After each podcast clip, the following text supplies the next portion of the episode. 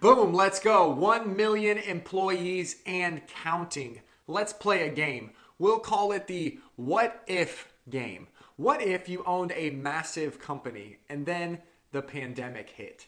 You see businesses closing left and right all around you. You ignore all of that. You walk into one of your manager's offices and you say loudly, because let's be honest, you're a badass, hire 250,000 more people.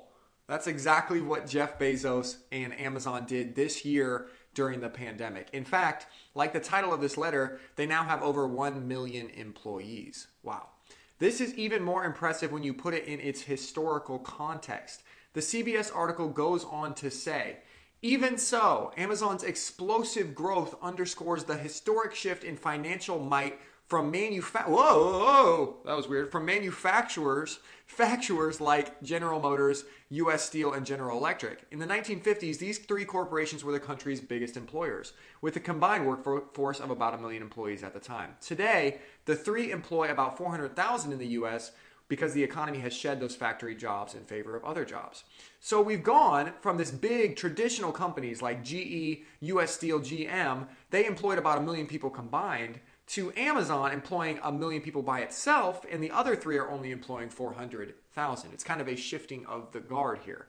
It's a seismic shift. I think this is a this little picture right here might put it into even more perspective. Okay, this is really good. Let me zoom out a little bit. Um, for those of you listening on the podcast version, basically in 2005, there was only 12,000 people working for Amazon, 13,000 in 2006, 17,000 in 2007, 20,000 in 2008. As you can see, those numbers aren't going up very fast. By 2012, there was only 88,000 people. But then it started to get exponential, right? 2013, 117,000. 2015, 230,000. 2017, 566,000. 2019, 800,000. And 2020, as you know, a million people as you can see, once the snowball starts rolling, it really starts rolling with a company like Amazon, it starts to get exponential really, really fast. I wrote in this letter yesterday that humans have a really hard time understanding exponential. Go back and watch on YouTube yesterday's video or go back and read yesterday's letter or listen to yesterday's letter in your ears, but it's just something that we're not really good at doing these exponential things, right? It's go see that example I talked about about folding a piece of paper 50 times and how long would that piece of paper be. And I think this picture right here illustrates that, right? Like it's hard to anticipate. If you were in 2005 looking at Amazon, it would be hard to predict that in 2020 they'd have a million employees, right? That's hard to predict. Now, people have been underestimating Amazon for a long, long time, and we're definitely still underestimating it now. As many of you know, Amazon accounts for well over 50% of all online sales in the US as of 2020. What a cra- what is crazy is what I highlighted in black right here. This is from 2018, but it, it's the same argument. It says that only 5% of all retail sales in 2018 um, were taken over by Amazon, okay? 5% of all retail sales overall. While they have 50% of the online market, they only have 5% of the retail market. Amazon only accounted for 5% of total retail sales. That's because online sales still haven't really exploded yet. If you take it into 2020, with this with this right here, it says that e-commerce sales in the second quarter of 2020 accounted for 16% of total sales. So that's definitely gone up a lot. It's gone up 37% from the same period last year.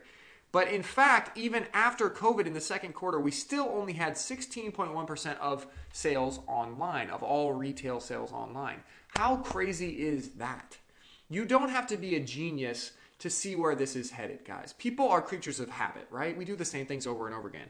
And COVID wrecked all of those habits. Now all bets are off. I fully expect Amazon to take a massive chunk of the total retail, total retail sales basket over the next 10 years. It's kind of like this. Most people picture Amazon as dominant, right? They're the big, massive shark in the swimming pool of online sales, obviously. However, it's kind of like that shark just jumped out of the swimming pool and started swimming in the clear blue ocean of overall retail sales. That shark is hungry. He's going to multiply and he's going to take over that ocean, okay? Underestimating him, Amazon, would be a very, very stupid thing to do. I'll see you guys tomorrow. If you're not subscribed, there's many places you can subscribe. On YouTube, hit the red button. On the letter, hit the purple button that says subscribe now. Share this with someone that you love. Listen to it every day in your ears. Read it if you can. Guys, I'm just trying to help you guys and, and keep you informed on what is up with Amazon and making money online and living a better life. We'll see you guys tomorrow. Have a great day. See you soon. Bye.